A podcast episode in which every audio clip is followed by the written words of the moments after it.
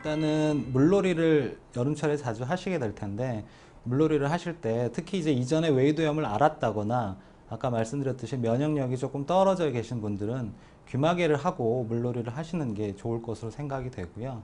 귀를 일단 건조하게 해주는 것이 굉장히 중요합니다. 그래서 일단 물이 귀 안에 들어갔을 경우에는 면봉으로 대부분 많이 후비실 가능성들이 있습니다. 그럴 경우에는 웨이도 피부 조직에 상처를 조금 유발할 가능성이 있고 그렇게 되면 아까 말씀드린 그런 방어 기전들이 일부 사라지게 되는 거기 때문에 그 상처를 통해서 어, 염증이 급속도로 진행을 할 가능성이 있습니다. 그래서 우리 귀에 들어갔다고 면봉으로 후비는 것은 굉장히 좋지 않은 습관이고요. 그렇게 하시지 말고 물이 들어간 귀를 아래쪽으로 해서 한 5분 정도만 약간 누워 계셔도 물은 대부분 밖으로 나오게 되니까 그런 방법이 더 좋을 것으로 생각이 되고 또 그런 경우에도 이제 물이 잘 나오지 않을 경우에는 어, 멀리서 이제 드라이기 찬바람 정도로 잘 말려주시는 게 어, 물놀이 후에 웨이도염을 예방하는 데 조금 도움이 될 것으로 생각이 됩니다.